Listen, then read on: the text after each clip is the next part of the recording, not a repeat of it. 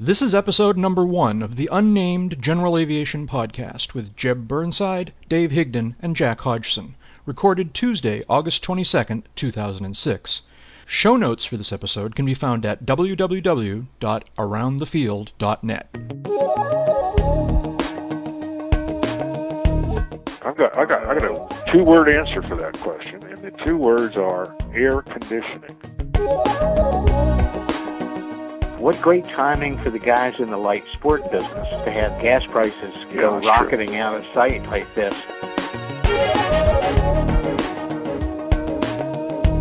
Well, here we are with the uh, first episode of our General Aviation Podcast, which is actually right now, it's still the No Name Podcast. We, uh, it's one of the things we ought to talk about is uh, what we're going to call this thing. But, uh, but maybe the first thing we should do is introduce the people we have around the table this time. Uh, it's actually a virtual table. Uh, we're all at different places around the country.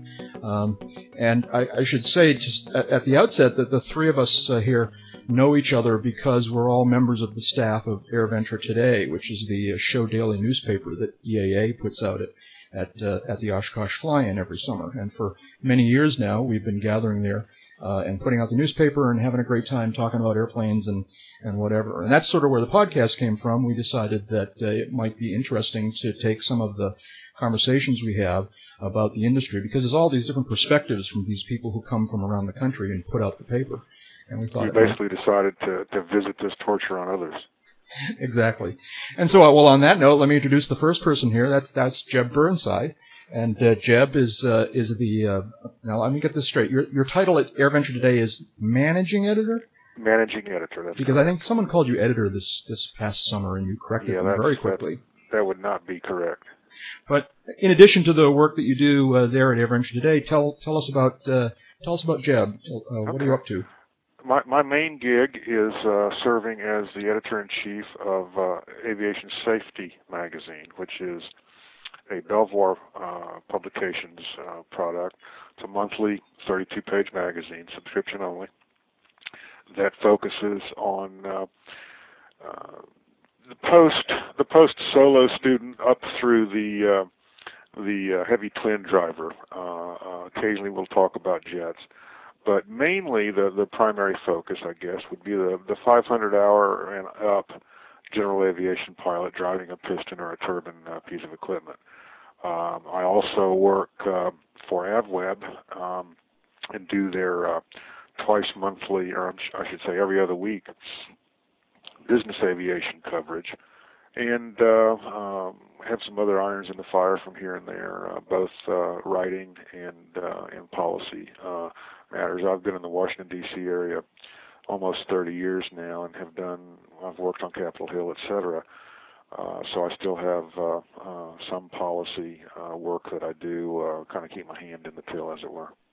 So so you have a little bit of a little bit of connection in the in the A little bit of connection and, and a little bit of knowledge, and uh, Uh-huh. um, some of that'll take you a long way.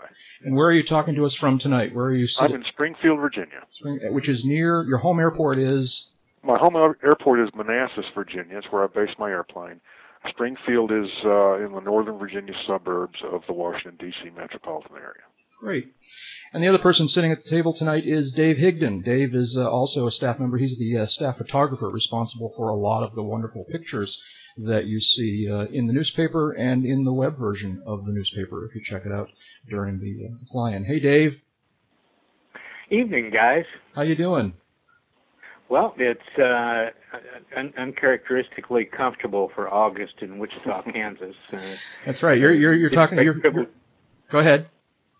didn't break triple digits today, so the density altitude actually stayed south of uh, 4,000 feet for a change. Tell us a little bit about the work that you do when you're not in in Oshkosh. Well, I'm I'm a little bit like Jeb. I'm I'm I'm a guy that's knocked around a long time and hadn't been able to maintain a steady job anywhere for a while. Uh, actually, I'm a full-time freelance writer and photographer. Uh, have a uh, small gallery and studio in uh, Wichita, Kansas.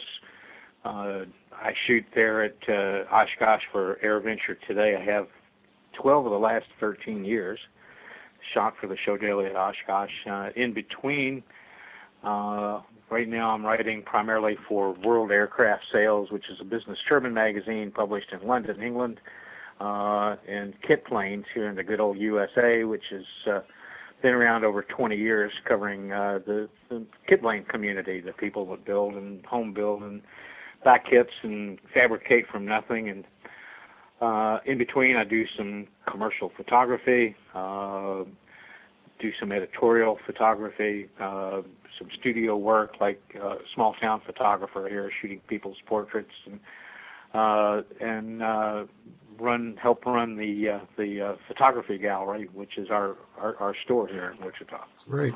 Other than that, try to fly whenever I can, as much as I can, even if it's an OPA. Okay. and uh, so, uh, do you have a website for your gallery or for your photography business? My photography, uh, DaveHigdon.com is uh, the the only thing in play right now, and uh, www.davehigdon.com. Uh, you better spell Higdon for us. H I G D O N, Hotel India Golf Delta Oscar November, just to make sure that I come through clearly. Uh, the gallery will have a website up here in another few weeks, but right now it's just a URL with a dead end under construction sign. All right, uh, and and quickly, I should say my name. I'm Jack Hodgson. Uh, I'm a, uh, a, writer and a media producer and a, a pilot. Uh, I'm not nearly as, as as tuned into the aviation world as as you two guys are, um, but I am a longtime VFR pilot, and uh, um, I, am actually sitting in uh, Cambridge, Massachusetts, right now, and I fly out of budding the, pod producer. Yeah, a budding pod producer. That's right. And if anybody wants to see what I'm up to, my website is jackhodgson.com. That's J-A-C-K-H-O-D-G-S-O-N dot com. And I'm not going to try and give you the phonetic. Yes, I'll screw it up. Anyways, let's get down to business here. I, uh, you know, we, we did talk a little bit in advance about what we might, uh, uh, you know, uh, the subjects we might touch on tonight, but I'm going to throw, I'm going to start out by throwing in one that, that we kind of glossed over. Um, and that is Oshkosh, the uh, the fly-in, the AirVenture fly-in. Um, you know, as as you said, we've all been there a bunch of years now, and in, you know, it's funny. Uh, technically speaking, we just came back, but if you're like me, it feels like you've been back for a long time. It seems like yeah. a long time ago. But I'd like to quickly. What are, what were your impressions about the AirVenture fly-in this year? Anything stand out in your mind? Uh, either of you? Well, I think generally, just each year the show gets, you know, perfects itself, if you will. It, it becomes, uh, it's better run each year. Uh, there's uh, the schedule is even fuller each year. There's uh, even more to see and do each year. Kind of makes you wonder what what they'll do to top things next year. This year compared to last year, I think it's it's. Uh, not as as good in the sense that you know we didn't have Spaceship One this year. Of course, it's kind of hard to do since it's it's uh, uh, hanging in the Smithsonian now. But uh, there were a lot of, of firsts that were present at the show in uh, 05. That's not to malign 06 in any way, but it, again, the show just gets better and better every year. It gets it's better managed. Uh, there's more to do. Uh, it's just a phenomenal event all the way around. Dave, you have a. I've always admired the perspective that you get on Oshkosh because you're one of the people, one of the few people that get one, wear one of those fluorescent vests and get to go out beyond the flight line and, and get a different view. What, what did you think of the fly-in this year versus past years? Well, it's funny. There's there's this uh, you know pre, de, departure briefing, if you will, after Oshkosh every year. How was it? And you know, was it as good as last year? Was it as big as last year? And and when you get right down to it there's the, the there, there's the numbers way to to to gauge these things, and, and and Oshkosh is a yardstick in that way. But then there's also something a lot more elusive. It's a buzz factor more than anything. Last year had a good crowd, over 700,000, and a lot of emotion, a lot of excitement over Spaceship One and the Global Flyer. Mm-hmm the whole replaying of the Ansari X Prize victory for uh, for the uh, Rutan crew Scaled Composites, Paul Allen, and all that. But I don't remember anything really sticking out other than those things from 2005. This year, the crowd seemed to be genuinely fired up. They they they came here because they they came there because they needed to get away from the world, all the crazy stuff that's going on in the world. Fuel prices off the scale. What the hell? Let's go to Oshkosh. The crowd was down but the whole buzz factor thing seemed like it was up. The Beach Boys concert on opening night, we had the F-22 Raptor come in and try to make, you know, half the crowd deaf in a 20-minute display. uh, the uh, the Blue Angels, their number seven uh, demo plane came in with a couple of uh, officers, stayed the whole week, and then the last day, the whole flotilla came in and picked up the number seven airplane, did a few nice flybys, some precision formation, nothing radical, and they were gone. In between, we had the C-17 fly, B-1B do some noise making, a lot of really good entertainment, and a huge amount of industry news. Cessna there with two new airplanes, one flying, one a concept that probably will, the LSA. Eclipse got a provisional type certificate. It's not quite the full boat, but you know they pulled off generating a lot of excitement out of that. Honda announced they were going into the jet business and had the airplane there all week and flew it for the for the crowds one day. Diamond brought its D jet, created a big buzz. It came in in the morning, sat on the ramp, met the administrator, flew in the afternoon, boom, back to Canada for test flights. Would you yeah, say the would you excuse me for interrupting? Would you say the quality was better this year versus quantity last year? Yeah, I think so. I mean, you know, the big gun stuff with Steve Fossett and and uh, uh, uh, Binnie and and Rutan and all that uh, was certainly exciting, but it wasn't the whole show, and it couldn't fill the yeah. whole show. And this year we had all this stuff new products, new airplanes, new visitations, first time appearances spread out through the whole week. And it just seemed like that buzz, that uh, electricity stayed high the whole, and it did it in in spite of some pretty nasty weather a few days. Yeah. So all in all, you know, if I was going to rate it as an experience on a one to ten scale, 2005 would have been about an 8.8. This year it'd be about a 9.5. Mm-hmm. Wow we had a good time, I guess, didn't we? Yeah, we did. That's what I remember of it. That's great. Well, I've been going back through a bunch of the photographs the last few days because I'm getting ready to exhibit uh, a, a show from air shows, primarily this year's Oshkosh, some last year, some Sun and Fun, that I've been kind of visually reliving AirVenture 2006 over the last three days. You know, it was just a lot that went on there. Mm-hmm. That's great. Yeah. Well, let's let's move on here. Let's talk about one thing that you kind of alluded to, and that's the whole gas prices thing. What what are avgas prices like in, in you guys' necks of the wood? Well, they've more or less stabilized, flattened out, if you will. Um, I, I haven't really even priced uh, what my local FBO is selling avgas for. I paid four bucks and change over the weekend in South Georgia and that seemed to be a few cents a gallon less than what I paid earlier in the year, May I believe. So now you know that's that's a sampling of one, and that gets you know that fifty cents gets you a cup of coffee. But it does seem to me that that prices have stabilized, and that putting that aside, though, I think the initial shock of of what I would consider, I think historically high avgas prices has worn off. And I think I know one gentleman here locally who earlier in the summer and with gas prices and, and some other complications decided he was going to, going to sell his airplane outright. And uh, although he hasn't, to my knowledge, made a firm decision not to, it does seem like he's going to hang on to it anyway. I'm sure that that uh, that initial shock, that that uh, the idea of spending five bucks a gallon for avgas uh, had a lot to do with that. And now that he's perhaps become more accustomed to it, the idea of hanging onto the airplane uh, sounds better. Mm-hmm. Dave, you have any thoughts on the whole gas price situation? Well, I was, I was, I was just about to pitch in that uh, not only does it seem like prices have stabilized some, but uh, in some places they seem to be going back down again. Some of that has to be a reflection of flying falling off and guys cutting their prices a little bit to to be a little more competitive once again. Uh, I talked to a, a good friend of mine this afternoon, lawyer, law firm owns a small airplane. He owns a small airplane.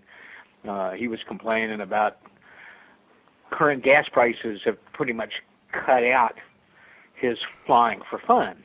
Yeah. So yeah. that means you know now most of his flying times when he's uh, going around the state to take depositions or make appearances someplace and a little proficiency time. But heading out to the Ponca City Pancake Breakfast on the first Saturday of the month, well, if it's going to cost you a hundred bucks in a gas, hundred dollar pancakes don't sell as well in real life as they do in the you know in the theoretical, the abstract. Right, right. Yeah, I think the the, the recreational flying has dropped off. There's uh, you know obviously uh, pockets of, of difference of opinion on that, but to well, me, here's, here's this year that just kind of you know is has come out of the blue. I've been watching this since before Oshkosh, and what great timing for the guys in the light sport business to have gas prices yeah, go rocketing true. out of sight like this and have a lot of guys who just want to fly for grins and giggles. You know, the the, mm-hmm. the Saturday hundred dollar hamburger trip, what we were alluding to with the pancakes, but in an airplane that can cruise along on at 120 miles an hour on three and a half or four gallons an hour. Boy, that's going to look a lot more attractive right now than it did six months ago when it was like, well, now that's just a littler airplane. Well, that's that's interesting. Let's uh, unless you have anything you want to add to that, uh, let's move on to another, a little bit more positive, a little more upbeat subject here. Um, the, there's a news item recently that said a new Utah airport approved by the FAA. Uh, quoting here from a story that was on the aeronews.net website, uh, the Federal Aviation Administration gave its final approval Monday to build a new airport to serve the growing city of St. George. And then uh, they quoted Senator Orrin Hatch as saying, It's Christmas in August. St. George is booming and its airport simply can't keep up with the increased demand for much longer. A new airport. It, uh, it's been my impression that there are no new airports anymore. And uh, I mean, what do you guys think about that? Well, first, first off, congratulations, Utah. yeah, yeah. Somebody dotted a lot of I's, crossed a lot of T's, and worked their congressional delegation really well to to help carry this and work the FAA really well. And there was a com- pretty compelling argument for what St. George was facing, given their current growth out there. But just in the last 10 years, there's a couple of airports that I can think of that have opened where none was before. It's so few and so far between that it almost doesn't register as a statistical blip. But it does happen. It does happen. There was one here in the Washington area that opened up. It's it's been a handful of years, but it is what I would call a new airport, and that's Stafford, uh, Virginia, which is a good 45 minute drive south of uh, Washington D.C. itself. It's a nice little facility. I've I've gone in and out of there. I've never driven to it, uh, so I can't really tell you exactly how to get there, but I can find it from the air on occasion.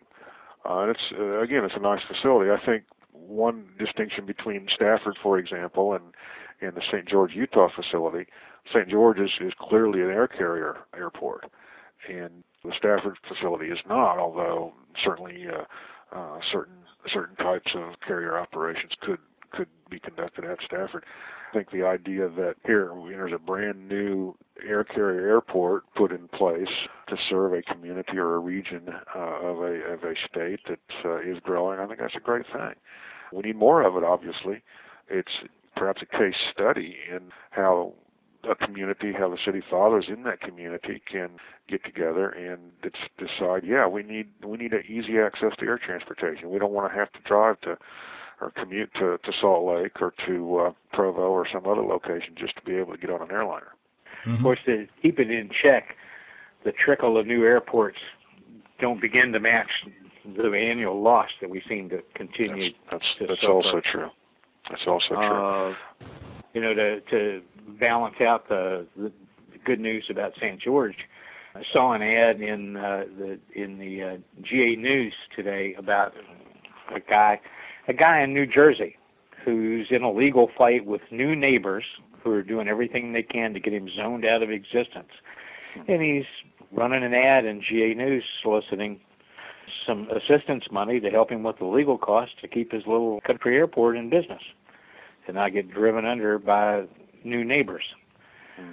It's just there's no let up in it, unfortunately. No, there but isn't. with this new form of flying, I keep coming back to this. This light sport thing, could it be the chance for general aviation to revisit the whole club airplane, co-op airplane, little groups of pilots that buy two or three airplanes together and then maybe buy a little piece of land to fly off and on because they don't need much. Yeah. Wouldn't that be a boon to the whole community? That would be a great thing. But again, to be the naysayer, to be the devil's advocate here, is the new aviation, you know, world going to allow these kinds of things to exist?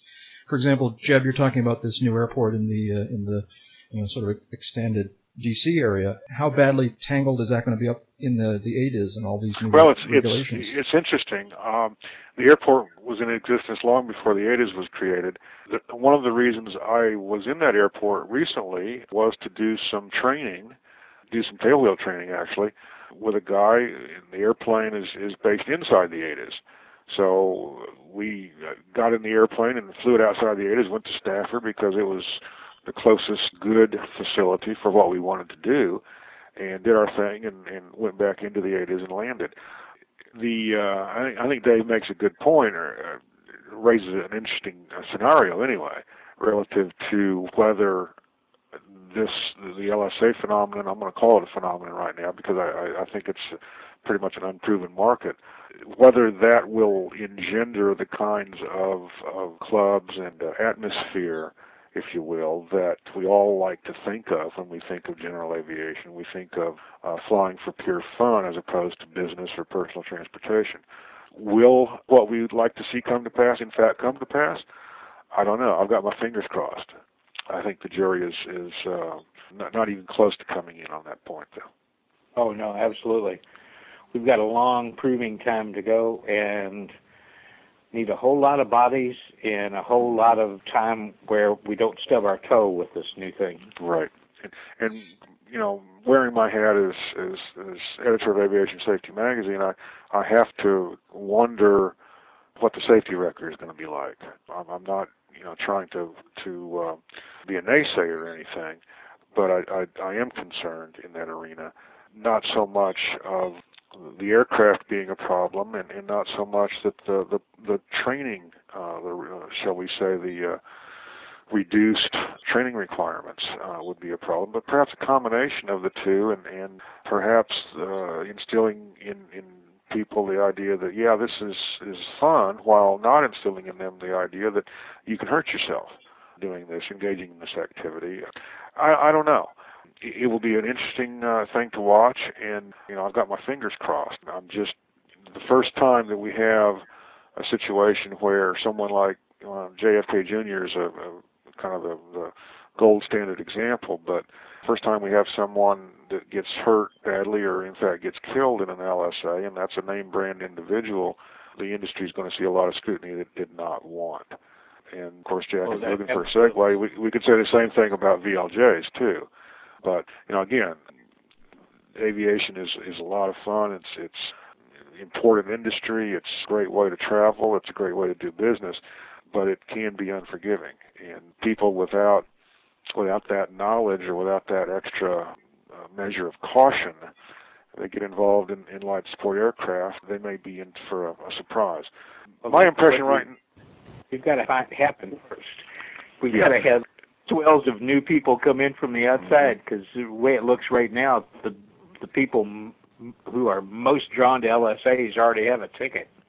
Well, that was my that was my the point I was about to make is uh, so far it seems like the people most drawn to LSAs, as Dave puts it, uh, are people who want to reduce the cost of flying what what I might call an other otherwise certified aircraft. By even buying a sky even buying a Skyhawk and and uh, getting it through an annual and learning to fly it and that sort of thing. That's that's not a proposition for the faint of heart. And hopefully the LSAs will, will make that much more palatable, but also hopefully, and, and uh, I think the industry is, is really pinning some of its hopes on this. Hopefully the the LSA phenomenon will attract people who might otherwise not have been attracted to aviation. Yeah, because we need it because the news on student starts right now is as bad as it's mm-hmm. been in a decade. We are not bringing in people yeah. near the rate that we should be. We're about half off in, in student starts from just three or four years ago. And why do you uh, think that is? You know, that's a that's a bloody good question. I've got I got I got a two word answer for that question, and the two Yeah. words are air conditioning. Uh, you, you- all right, you Quite explain. quite simply, somebody who's got the bucks to go out and buy an airplane, or the bucks to go out and learn to fly, he could buy a, a, a sailboat, he could buy an RV, uh, he could buy a vacation home. If he wants to go buy an airplane, he can certainly do that and learn to fly it for for not roughly the same amount of change.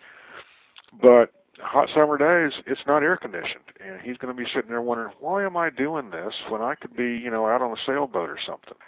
It's it's certainly by no means the only factor, but it is a consideration, I think, for a lot of people. Mhm. The average gen- general aviation airplane is simply not air conditioned. I wonder about the combined effect of uh, things like the uh, misperception that it's harder to fly now because of 911. Not in general aviation particularly. There's more TFRs that you got to watch out for and steer around, but in general, flying GA for the private individuals hasn't changed much since 911, nor should No, it hasn't.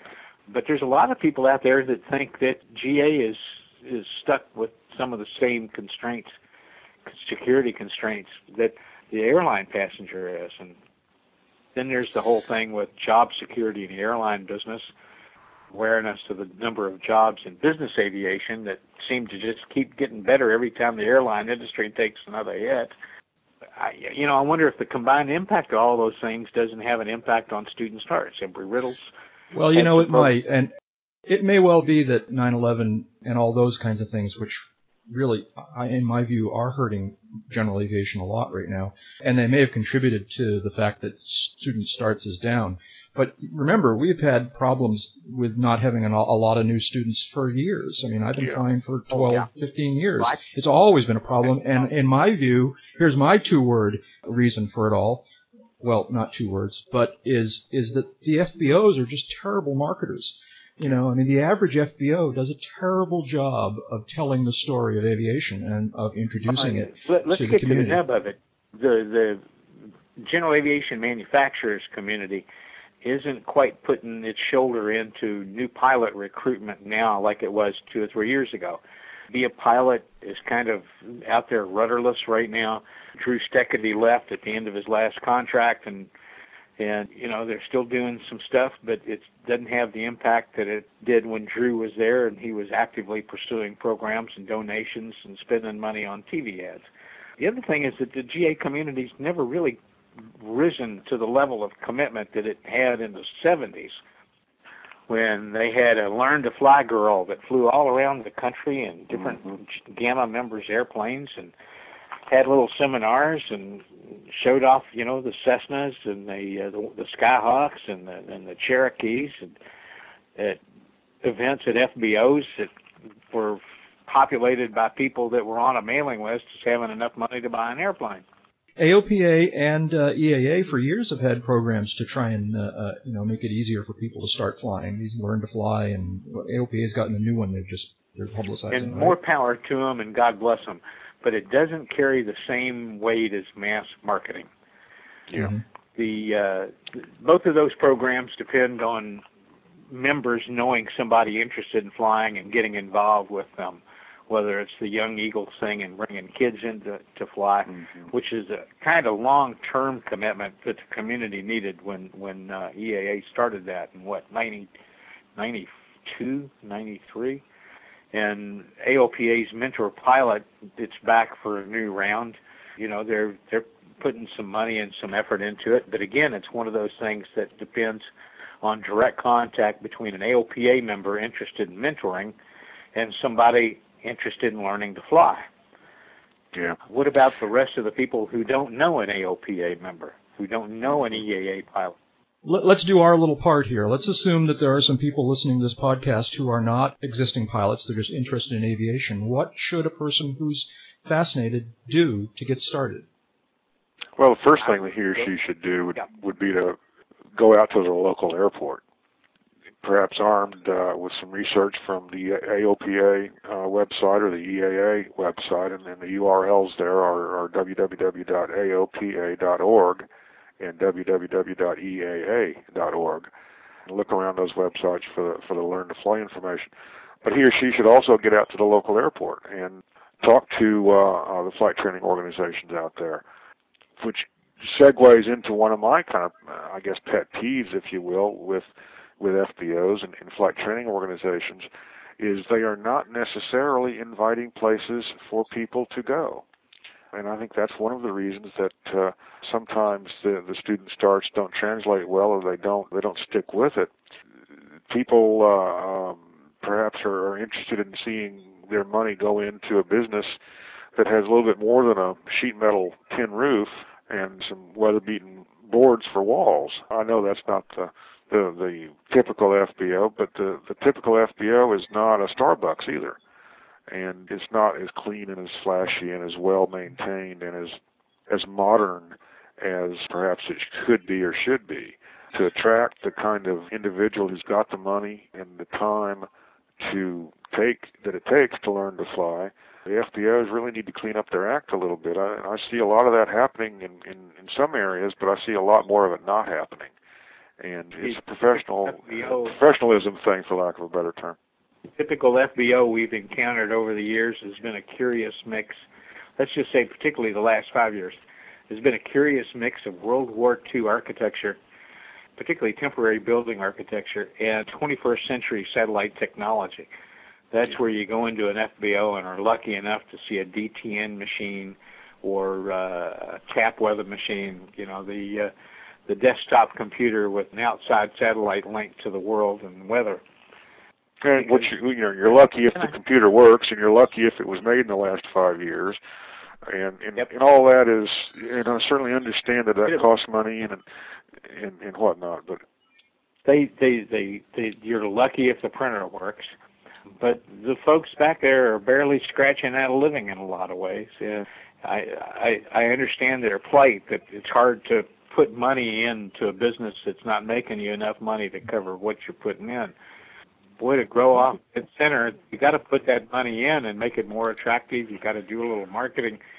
You got to make your people smile and be inviting. And when mm-hmm. somebody new shows up, assume they're there to learn to fly. Yeah. But would you say this? And I agree, and I, and that is a real problem. It's part of what I was saying about bad marketing is is that they're not very inviting. They don't present a very positive, friendly face to to the person who's walking in the door. But would you say, and I think it's true, that once you get across the threshold, once you break through that shell or whatever, however you want to characterize it, they're pretty nice people out there. And oh, and, absolutely. And, you know, and that once you make connection, once once you're accepted as somebody serious about it, not just dropping in because it's it, it's something that you always wanted to do. Scratch that one off there's really no warmer, more accepting, and more exclusive little club to belong to than aviators. Sure. So if you're interested, make the effort, break through that scary threshold, and, and it's a good thing. And am I right? Oh, absolutely. Yeah see the world from a whole new perspective. That's right. That's exactly true. You know, I mean, you're going to buy your little LS airplane, and you and your buddies are going to get a little piece of pasture. Uh, I I love that, Dave. Your little uh, you know kind of romantic view of it. That's I think that's awesome. I think that would be a great way for things to to a great direction for for things to head in. So. Uh, you know what? We're running out of time here. We, and there was a couple things. You know, real quickly, one of the things we need to figure out is if we're going to do this podcast on a regular basis, and I'd like to, it needs a name. And I don't know if we're going to invent a name right here on the spot, but I, do you guys have any thoughts on what we might call it? The uh, I don't know what. Well, first off, if anybody should actually hear this, let's invite our suggestion. You know, I mean, since we've got a staff of the totally unqualified advising without portfolio, let's have the listeners offer up some suggestions. We'll come up with some ones of our own and revisit this on our next installment. It's not a bad okay. plan. All right. Well, then what I'm going to do is, and you guys won't hear this tonight, but I'm going to actually tag a little uh, goodbye message on at the end, and I'm going to put an email address in there that people can send in their ideas to. Uh, you can send any kind of feedback for that matter, but cool. but if anybody has an idea of what this podcast ought to be called, why don't you uh, send it into that email address, and you'll hear that in just a few minutes. Good idea. Uh, so. And when when is the next installment? Well, that that was my next question. How often would you guys like to do this? You know, I mean, a lot of people are doing these kinds of podcasts weekly. I'm not sure if that's very practical, although I'd give it a shot. I would love to see us do it at least every other week. That, that sounds like a good place to start. Yeah. Every other week. Yeah. Yeah. All right. Well, then why don't we shoot to uh, gather again on telephone in uh, a couple of weeks, uh, give or take. It doesn't have to be. This is not like network television where it's got to be, you know, right. on Tuesday night every week. So we'll. Uh, Maybe a different bat time, same bat station. That's right. And the last thing I wanted to kind of broach with you guys is, uh, although we've done great tonight, I think this has been cool, and this is as good as I had, had ever had hoped it would be. I think it would be cool if we added one or two more voices on it, you know, on an occasional basis. Uh, and I'm wondering if you had any thoughts on who you know in the industry. I mean, who might be, you know, sort of guest podcasters with us here. Any names you want to throw out right now? I can think of I can think of several people to, to would be interested in coming on as as guests. I, I'd like to maybe think about another regular also. I don't know. Uh, I don't Yeah, have okay. anybody in mind. Dave, you have any thoughts on that? Well, I think the idea of maybe snagging some topically relevant folks to come in and chat with us from time to time is is is, is a good way to think about growing beyond the three of us. But until we have some foundation to claim that anybody actually hears this, why don't we see how it works with the three of us? And if people actually hear this and say, no, no, no, we want more voices, put that in an email too. Yeah, exactly right.